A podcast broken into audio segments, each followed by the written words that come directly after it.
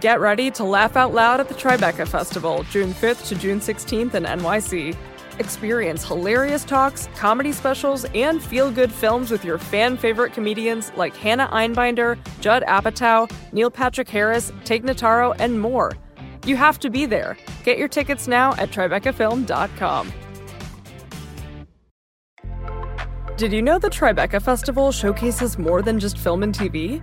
Tribeca's audio storytelling program, sponsored by Audible, is happening June 9th to June 13th in NYC. It includes premieres of new indie podcasts, plus exclusive live tapings of popular podcasts like Slow Burn, Criminal with special guest Melissa McCarthy, and Vibe Check with special guest Lena Waithe. Don't miss it. Get your tickets now at TribecaFilm.com.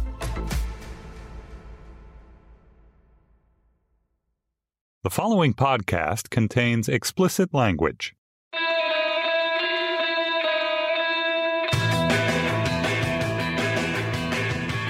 Hello, and welcome to another episode of the Ezra Klein Show, sort of.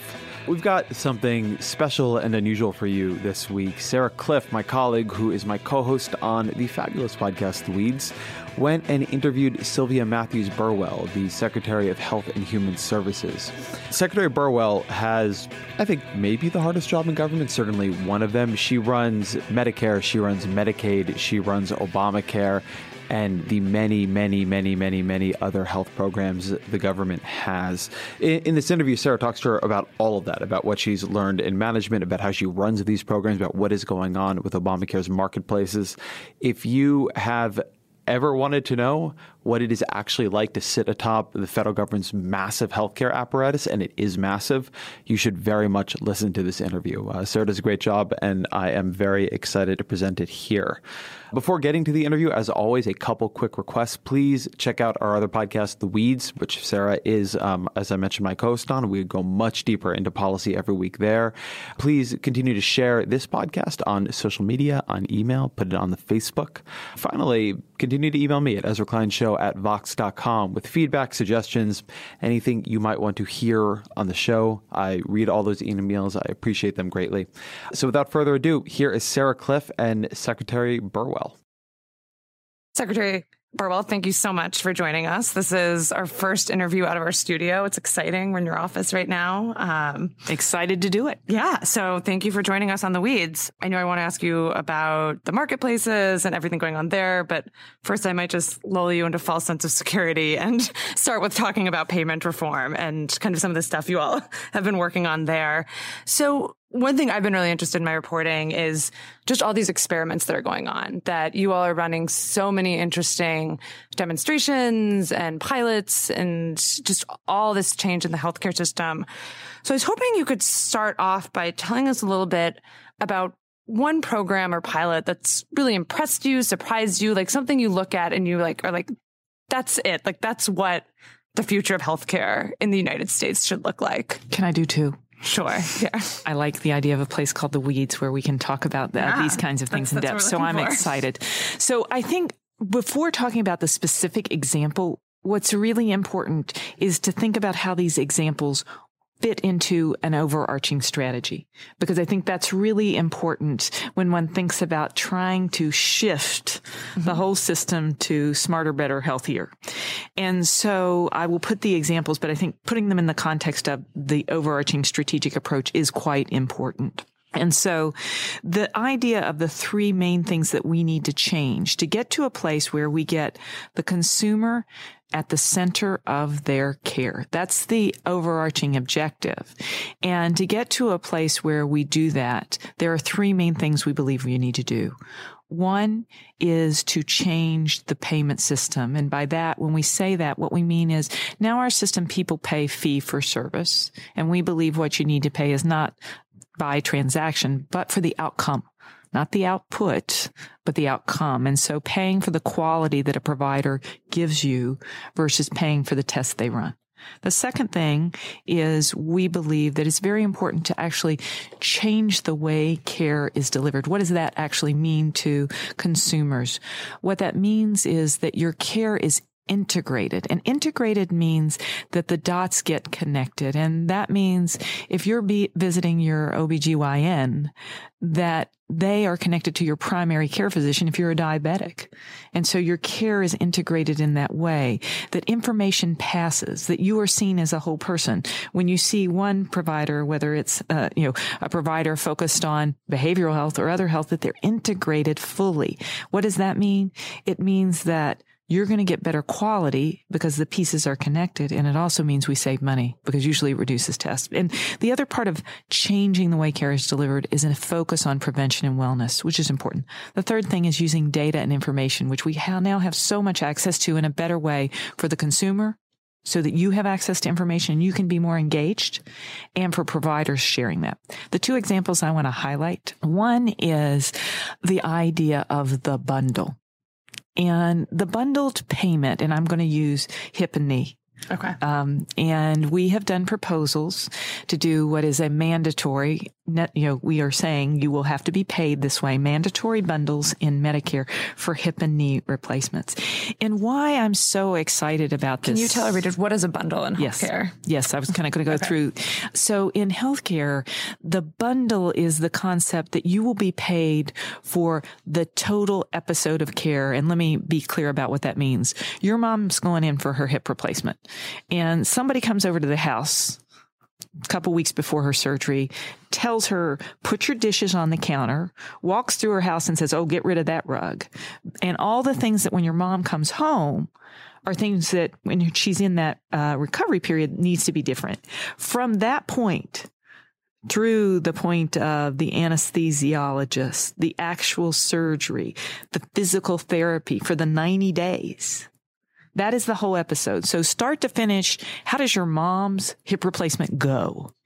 And we pay for the hip replacement, not for the anesthesiologist giving you an anesthetic or the surgeon cutting or the physical therapist doing 12 sessions. But what we pay is we pay for it all together. And what that leads to is everybody working as a team to make sure that your mom's care is the best it can be because they will be paid together in that. And that's a bundled payment. And what that cuts across is both the payment number one strategy and number two strategy, the integration of care. We have that out there. We have seen the examples and we've seen wide price variation across the country in what people pay for hip yes. replacements. We also have seen wide variation in the issue of quality in terms of outcomes and results. And they aren't always related to highest cost, highest quality. And so this is a very exciting way to move both of those dials. Second example mm-hmm. I want to give is you said, as you indicated, we were given important authorities by the Affordable Care Act to let us try things and try things that we would never be able to try otherwise. And the example I want to be specific about here that I'm very excited about is our diabetes prevention program that we did with the YMCA. The idea that we could move money and work with the YMCA as a provider through Medicare was something that without those authorities could have never occurred. But it was very, very important. And so the program that we're talking about is investing in diabetes prevention. And so what we did is we worked with YMCAs and providers and they put together a program that people would participate in for a period of time for a group of pre-diabetic people. So these are people in Medicare who are on their way to diabetes. But what they were doing is trying to prevent them from getting there. And this program, over a 15 month period, the average weight loss body weight loss was 5% and the average savings per individual was $2,600. And so thereby preventing them. And what is so exciting about this, and this is in the weeds, is that this particular program was scored by the actuaries. What does that mean? It means that we have never seen a preventative program be valued by the accountants in a way that it will lead to our ability to expand it. Because rightfully, if we're going to expand things in the federal government and we're going to invest in them, We have to be able to show that they add value and quality. And we haven't done that for a preventative program. That's why I'm so excited because it goes to that strategy number two on you can achieve important things in the prevention space. Mm-hmm. And I think a lot of people think about prevention saving money because of things you're preventing down the line. But often the reason it doesn't save money is because it has to be so widespread across. Yes. But when you right? have $2,600 savings right. per individual, you mm-hmm. can imagine what you can do. Yeah. And you have the quality quality outcome, which is very clear and measurable here. Right. People aren't getting diabetes mm-hmm.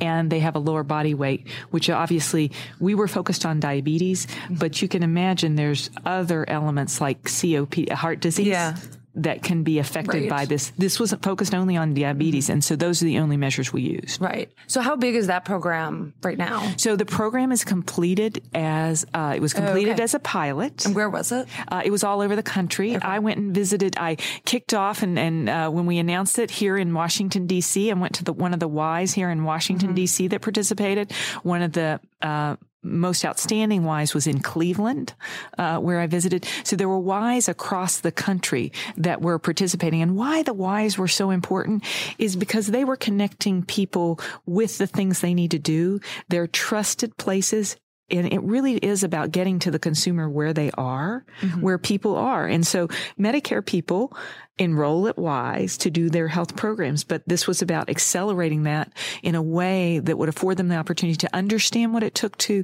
uh, prevent diabetes. I met a great former mail deliverer yeah. Uh, who was just terrific and who had lost weight. And his wife didn't participate in the program, but she lost weight too because he was doing the program together. So she was not a participant, yeah. but you saw what happened. And um, two sisters were in Cleveland at the, I did a roundtable and these sisters said, well, it's all about the accountability. Mm-hmm. I had to come in and every, you know, we met as a group and, you know, when I have to announce how was I doing, I couldn't like not produce every week. right. And so, you know, there are concepts that aren't necessarily wouldn't have come through regular health channels that became a part through, of what we saw the success in the Ys. Mm-hmm. So that's a program you want to scale. Yes, up. yes, and we are working on how okay. we can scale it well, in this, Medicare. Okay, well, this actually leads into the next question I wanted to ask. So when you have these pilots that are really successful, I was hoping you talk a little bit more about how you grow them because one of the things I've always wondered about the healthcare system is like you see something like a Kaiser system and everyone points to it as like a great example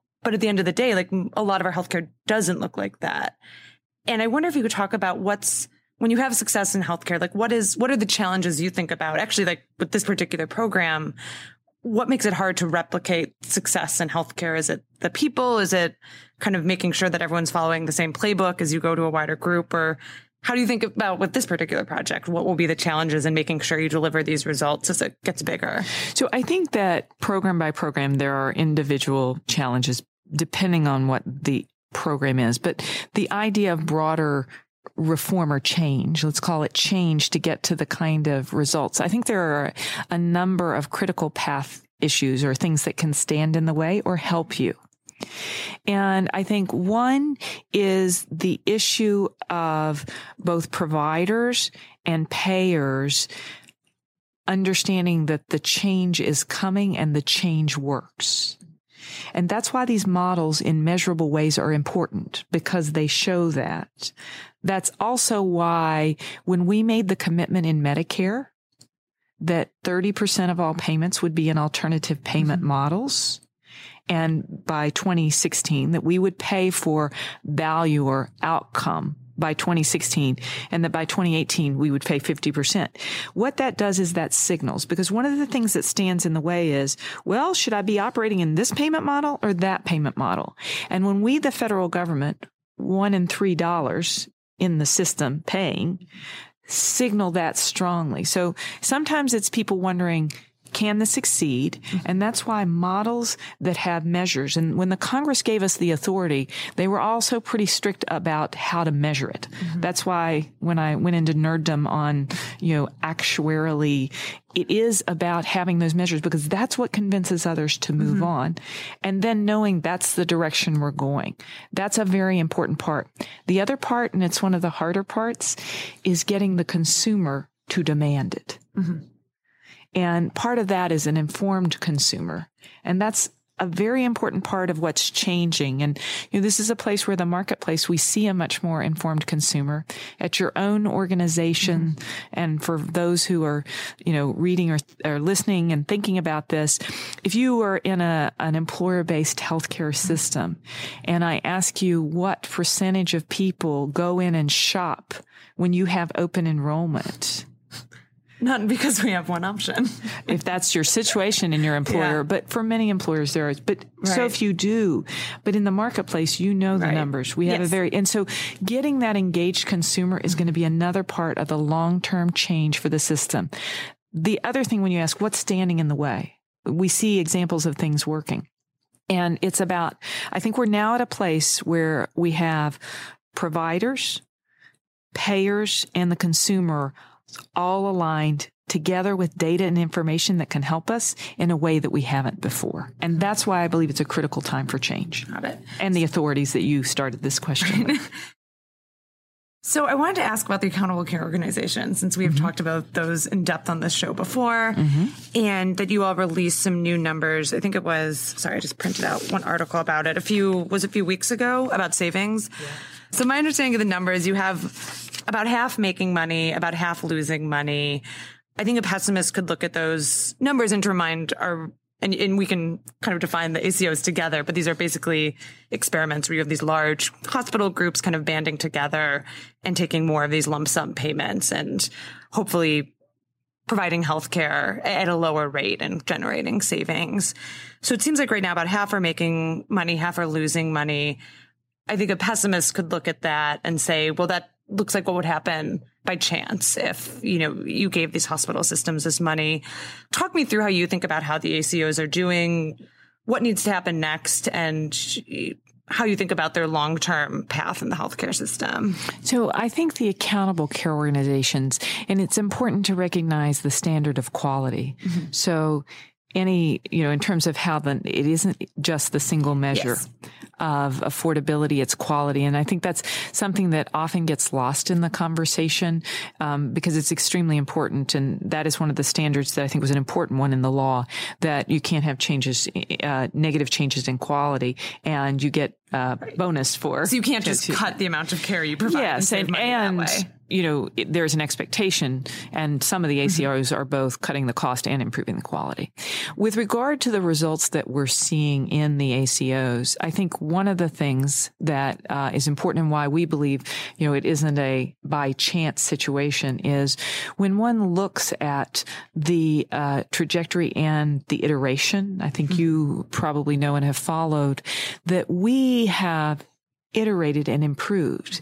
And when you think about something starting out from scratch, non-existent, the idea of that kind of success rate for something that is completely new. And that's one of the things I think that's important across the board as we talk about where we are with the Affordable Care Act more broadly. Often the conversation starts as if there was something else before. and there wasn't. Um, and in any market, if you look at any new market, if you look at um, rates that exist already, uh, in terms of how things fail or succeed. I think we believe the accountable care organizations are actually performing quite strongly.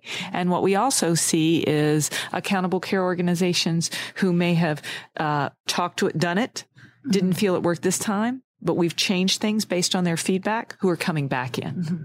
And, you know, that's something we are seeing.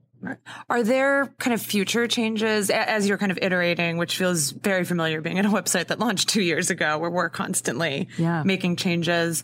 Are there certain changes you see in the future, places where you've heard from ACOs and think we could do that better? You know, I think the majority of them have gone through in the most recent rulemakings in terms okay. of the things that we've heard. And the second generation accountable care organizations yeah. incorporate those. And that's where we're seeing people come back in, that they want to yeah. do that. I think the other thing that are ch- important changes, there is, um, very in the weeds now. There is a yeah. rulemaking called the implementation of a law that the Congress gave us called MACRA.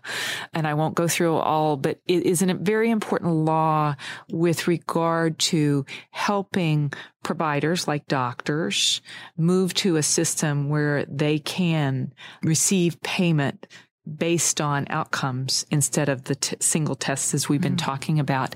And as part of that, there's a proposed rule out that we're receiving lots of comment on now, but it is part of connecting to the accountable care organizations because one of the things, it's a very complex system, our health system. And what we're trying to do is create simplicity of rules. At the same time, we have pilots and models when we try and do rules overall.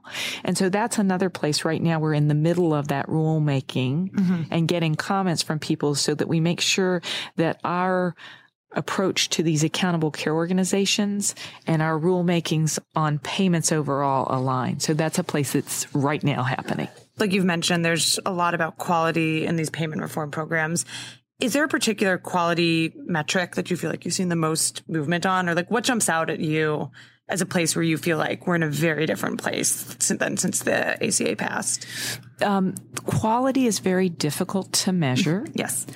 The two places that I think we are in a fundamentally different place mm-hmm. are uh, three I would list readmissions over 500,000 uh, reduction in the readmissions. And what's a readmission? It's when a person was in the hospital and they leave the hospital and they have to come back to the hospital related to that first thing. And so what you want is actually a good outcome. Mm-hmm. Again, let's get back to outcomes, not outputs. And what you want is the person come in, be treated, go, not come back because they're well. And so we've reduced that. And, uh, the second one I would do is harms. Mm-hmm. And what's a harm? We've had a 17 15% reduction in harms in the Medicare population and the tools we have in track there. A harm is something that goes wrong in a hospital that generally shouldn't. For example, sometimes there are falls in hospitals mm-hmm. and, you know, things will happen and, and that's going to happen. But what we want to do is we had more than we think are the number that you would just have. And so we've reduced those through incentives and how we use payment tools in terms of the harms. The third place in terms of quality is actually what people are getting.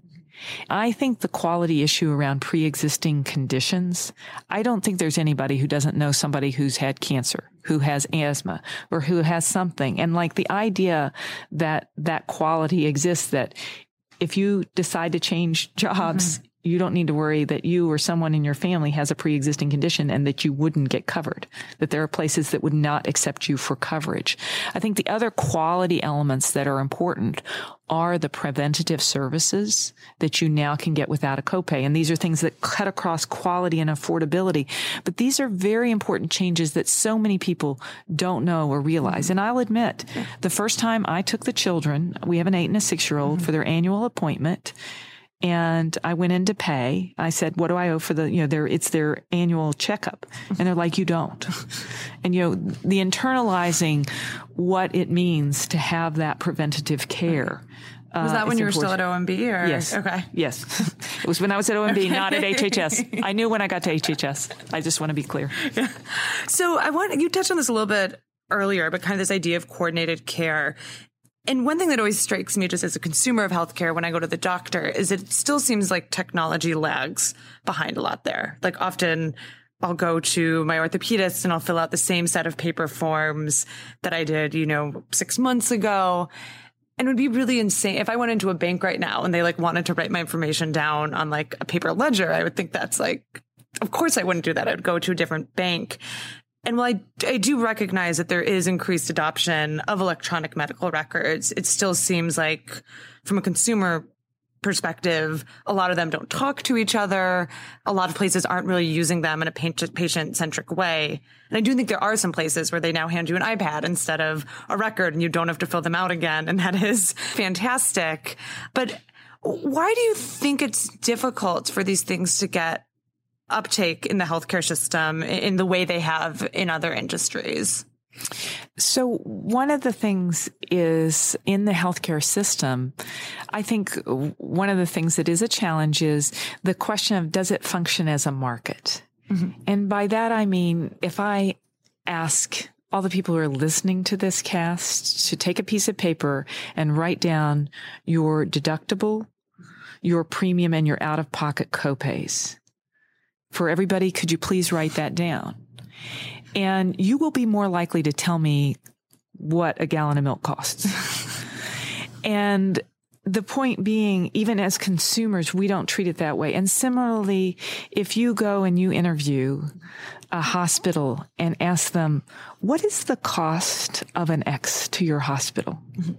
And so we have not been in a place where there is understanding or transparency and the market often drives change. And so that's one thing. I think the other thing with the interoperability, that is one of the most fundamental issues. And that is a technology issue. And the companies that are creating the softwares need to be, to be honest, forced yeah. to create communication between. And that's a place where we're focusing deeply because you're right. You do have a mixed experience. Most people do. Last week, root canal signed with my finger. Mm-hmm.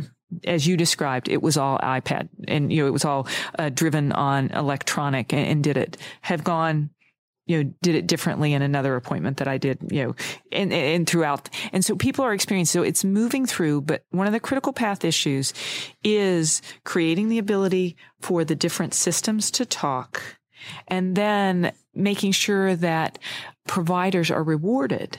Mm-hmm. Because if you're paid by transaction versus speed and quality, that makes a difference. And that's why the payment reforms are going to interact with the data use. But even if, if you have the interoperability, one of the challenges seems to be to me, like for a hospital, it's not necessarily good for business to make it easier for your customers to go somewhere else, that there's an advantage to them in having more of a closed system. Or how do you see do hospitals want to be interoperable? I guess is my question. I think most do because most providers want to serve the custom, you know, the, the patient that they're serving mm-hmm. well. And so I think many do. And, and I think there is an evolution going on. And I, you know, in terms of the kind of transparency that you were talking about, I would highlight the University of Utah mm-hmm. Medical Center. Uh, and Dr. Vivian Lee and the leadership she's shown there, where they're to the point of transparency where they put the ratings of their doctors you as a, a, consumer a patient rate the doctor and it's put up on the website because they believe that they want to compete based on the quality of service that they provide. And that's when you're going to get to a market that is working. Right. I know you're from West Virginia, and that's a state that is dealing with a large opioid crisis. Mm-hmm. Um, I was there doing some reporting for a story a few weeks ago. Where were you? I was in Charleston. I was in Williamson, West Virginia, right on the Kentucky border, um, which is a small town that um, the fire chief there told me they small town of 2,800 where they're averaging 50 overdoses a month, which unfortunately sounds like it's not that stunning of a statistic from this area, but still is a quite stunning public health problem. Did you go to any of the drugstores, the pharmacies? I did not go to a pharmacy. My cousin runs Hurley Drug there. Oh, really? In, in Williamson? Yes. Wow. That's yes. a tiny town. That must be the only drugstore there. Um, on the West Virginia side. Ah, okay. On the Kentucky side, there are others too. Got it. But right. yes, no, my mother is okay, from Williamson. so you know this area. I know Williamson, so one, West Virginia quite well. so one thing I wanted to ask you is why is the opioid crisis so bad in West Virginia? Are there certain things that are different about that area of the country that let the epidemic get worse there? I think a combination of things. And I think now the epidemic is acute everywhere. True. And I think we were really a canary in a coal mine. Mm-hmm. Uh, in a sense of how bad it was sooner. And I think a number of things have contributed uh, in the state. And a lot of that has to do with, you know, economics, general overall health and well being, and access to health care. Mm-hmm. You know, on the upside, and something that is happening in my home state is, you know, we have one of the largest reductions in healthcare in uninsured mm-hmm. in the nation. And so people who were struggling for years and years and years now have healthcare, but they didn't during all that time. Mm-hmm. And so what happens in a world where you don't treat things and then you have chronic pain because you don't. Uh, and that combined with, you know, in our country in 2012, there were 250 million prescriptions for opioids. There's something not right uh, with that. And so when you combine challenges with prescribers not having tools that they needed or information that they needed and that many prescriptions going, you're going to get a very, very acute problem. And it is a mm-hmm. problem as you reflect. It's everywhere now in the country, but it has been happening in my community for many, many years mm-hmm. in terms of, you know, my knowledge of opioid deaths you know, mm-hmm. goes back 10 years. I mean, I can think of people wow. I know that have died 10 years ago. Wow. I would say at this point, it may even be 15. And so this has been a problem for an extended period of time. And now I think the nation is focused because it has spread beyond rural America. Mm-hmm. Yeah. Um, so you're in this position right now where you run three major and different healthcare systems Medicare, Medicaid, the health insurance marketplaces. They're covering, I'm doing the math, you probably know this, like 150 or so million people or between the three of them? I would say about 70 uh, in Medicaid, about 50 in Medicare. Dual eligibles are probably, so you got to like take out a little right, bit for okay. there. So we go to 120. I would take it down to about 110. Uh, and then, um, then you need to add back in the marketplace. So okay. about 120. Okay, 120. So I yeah, estimated a little probably. bit. So I wanted to ask, like, relative to the right. 150, you know, I think okay. to, to size it about 150 million in, uh, that people that are getting insurance through their employers. Right. So how are they different to run on your end? Because they all take different approaches to providing health insurance, or kind of what are the different skills you need to be running all these different health insurance programs? So I think one of the things that is important, and this is an important part of getting to a changed system, is that it really shouldn't matter how it's getting paid for. The health care that you get should meet the conditions and qualities mm-hmm. that we described earlier. And so in running the three different things, that is our sort of unifying theme. When one thinks about Medicaid, what is unique is the role of the state partner. Mm-hmm. And so that means that how we work and, and do that because we have a state partner that's paying and implementing in many cases, one has to focus very deeply on the relationship and working with the state to deliver in a quality way. Uh, in Medicare, there are elements to it, you know, whether it's Medicare Advantage, mm-hmm. Part D, changes in elements that are making that not be just a singular unified system that we run, but engaging with the private sector. And across, we started engaging with the private sector in Medicare. Mm-hmm. In states, certain states are doing it in Medicaid. And then the marketplace itself is purely the private sector and, you know, we are a means, a distribution mechanism, a connecting mechanism. And that is very different because we, that part we need to be very clear. We run and need to run in conjunction with the issuers and the insurers that are providing that financing mm-hmm. and coverage.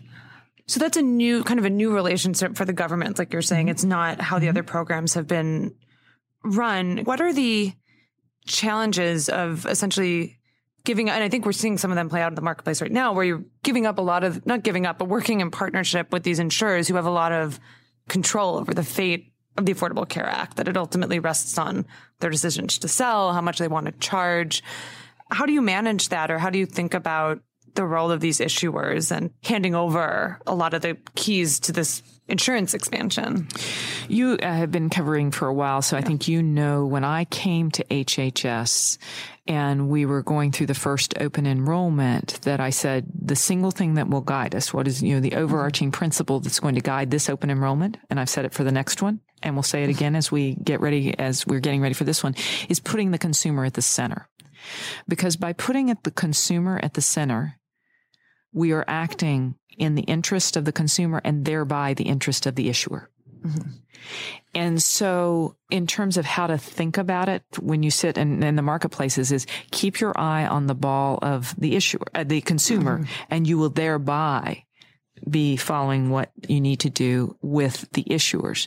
And in terms of the role of the issuers, we have a system where that I think many people miss about the Affordable Care Act, where this is private insurance. That's the way the system is set up. It's built on the back of our existing system in the United States of employer based care and private insurers.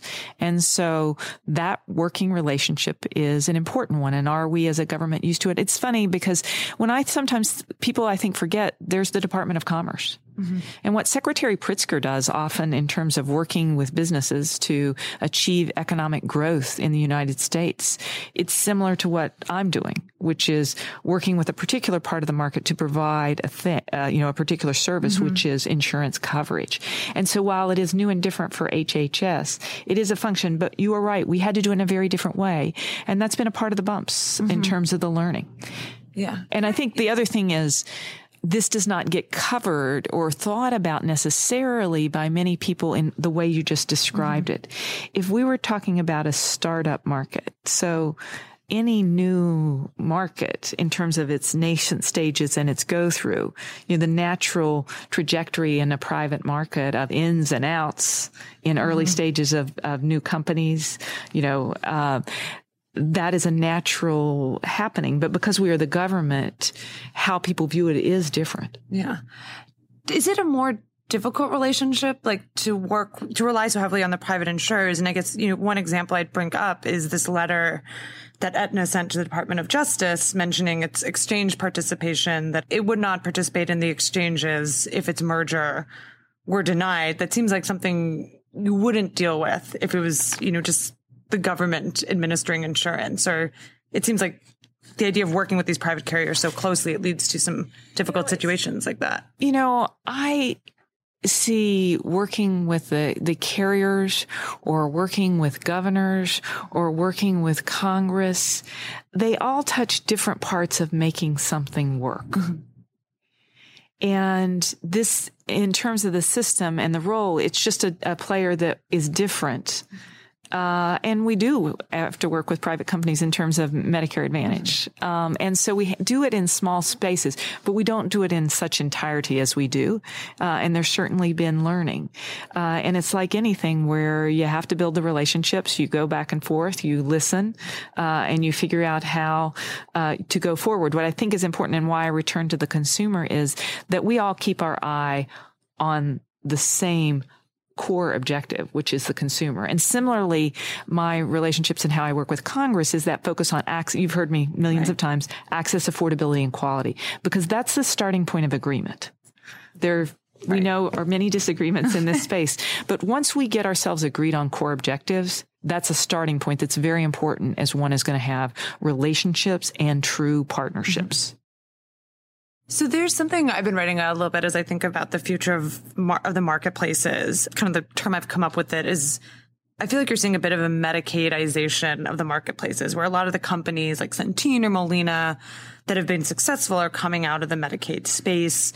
They're used to serving this population. They're offering typically narrow network plans that are more affordable and consumers have flocked to them because, you know, these are the premiums that they can fit into their budget.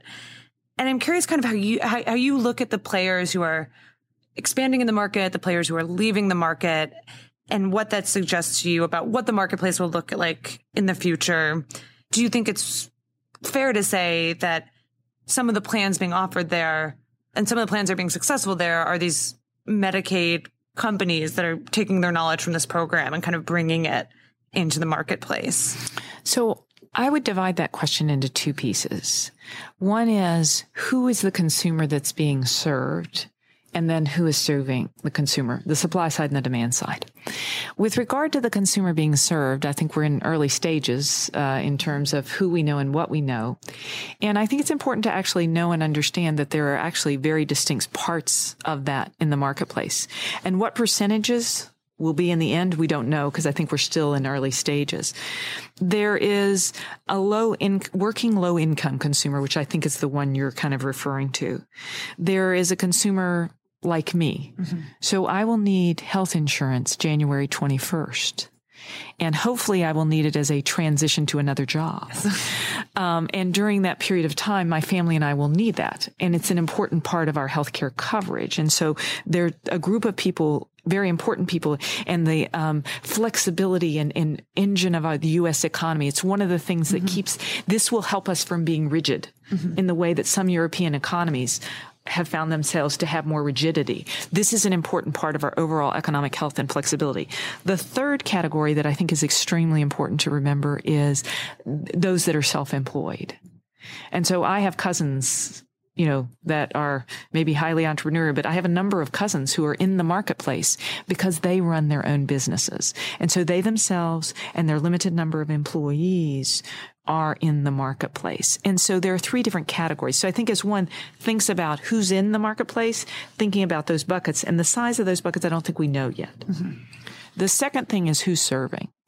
And so as I think about who's serving, Centene and Molina, and the, they are very mm-hmm. successful players, but the Florida Blue mm-hmm. is a mm-hmm. very successful player. And so I'm not sure. I think it is less about serving a particular population versus knowledge of this new business. Mm-hmm. And, you know, that's something we are spending a lot of time gathering people in, those that are successful to talk about it. And there are some key elements that we know. One is people who are pro- focusing on their provider networks and, you know, moving toward this thing that we were talking about before in terms of better delivery and coordination of care. Those are people that are doing better. It's true, those people that have experience in terms of working to create networks that serve in that way. And so I think as much as it is about Medicaid, it's about understanding what the marketplace of the future looks like serving those three populations.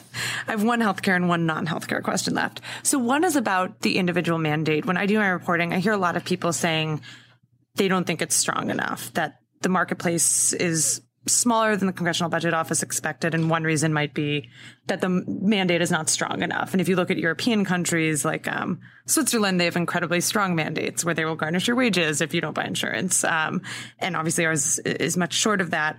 So I wanted to ask you kind of how you think about the individual mandate. Is it strong enough as it is? Would it require some changes from Congress or how do you think that works into getting people into the system? I think right now, um, what we do know, and you saw last year, is when we talk about the penalty, that led to greater enrollment, especially among the young. And so the use of the penalty is something I think we're still learning. And so we saw that as something that drives people. You probably know that's why we've made the change that, you know, as part of our big push for open enrollment, the IRS will be reaching out to people uh, at a time when they can take action. So for many people, they found out and understood about the penalty in April when they're paying their taxes. And you can't act then because it's not open enrollment. So making sure that the penalty in its current form is being used in the ways and understood in ways, both in terms of what the penalty is and how you solve the problem and that there's affordable care. So I think right now we're in early stages of understanding the use of the tool that we have, but we need to analyze that. Last question. Before this, you were at OMB, um, Office of Management and Budget. You now manage this very sprawling, large, I think the largest agency in the federal government. I am a first time manager. Um, what what do you feel like is your best tip about management? Kind of what have you learned about getting people to work together successfully, possibly that I could take back with me. it's worth what you pay for it. um, in terms of, of that, I think for me, there are three things that I think are important, and they're important to articulate to your teams and have them know and, and understand. And the first is interesting because we spent a lot of time on it, is focusing on outcomes and focusing on what you want to achieve. So setting the clear goals mm-hmm. for teams and the organization. So that's number one. Number two is prioritization because that is such an important tool for you as a manager, but it's also such an important tool for your teams. Uh, in terms of it relates to getting the outcomes you want. Uh, and the third, and this one, it took me when I was younger, I, I would, didn't have it on the list. And so this is one that has been an evolutionary one that in the end is so important. And that's relationship. And it's relationship in your organization and relationships with those around your organization outside. And so it's the relationships and valuing that and understanding that because in most organizations, it's all about the people. And it's all about helping those people get to their highest level of performance. And so understanding, having some understanding and respect for those individuals leads to a place where they want to perform better. You're better able to understand how you can support them in achieving their best. So those are the three things that for me, it's that focus on the outcome. It's that uh, making sure you prioritize and relationship. All right. I will I'll take those back with me and let you know how it goes. Thank you so much for joining us. This Absolutely. has been a wonderful conversation and very much appreciate the time. Thank you. Thanks for having me.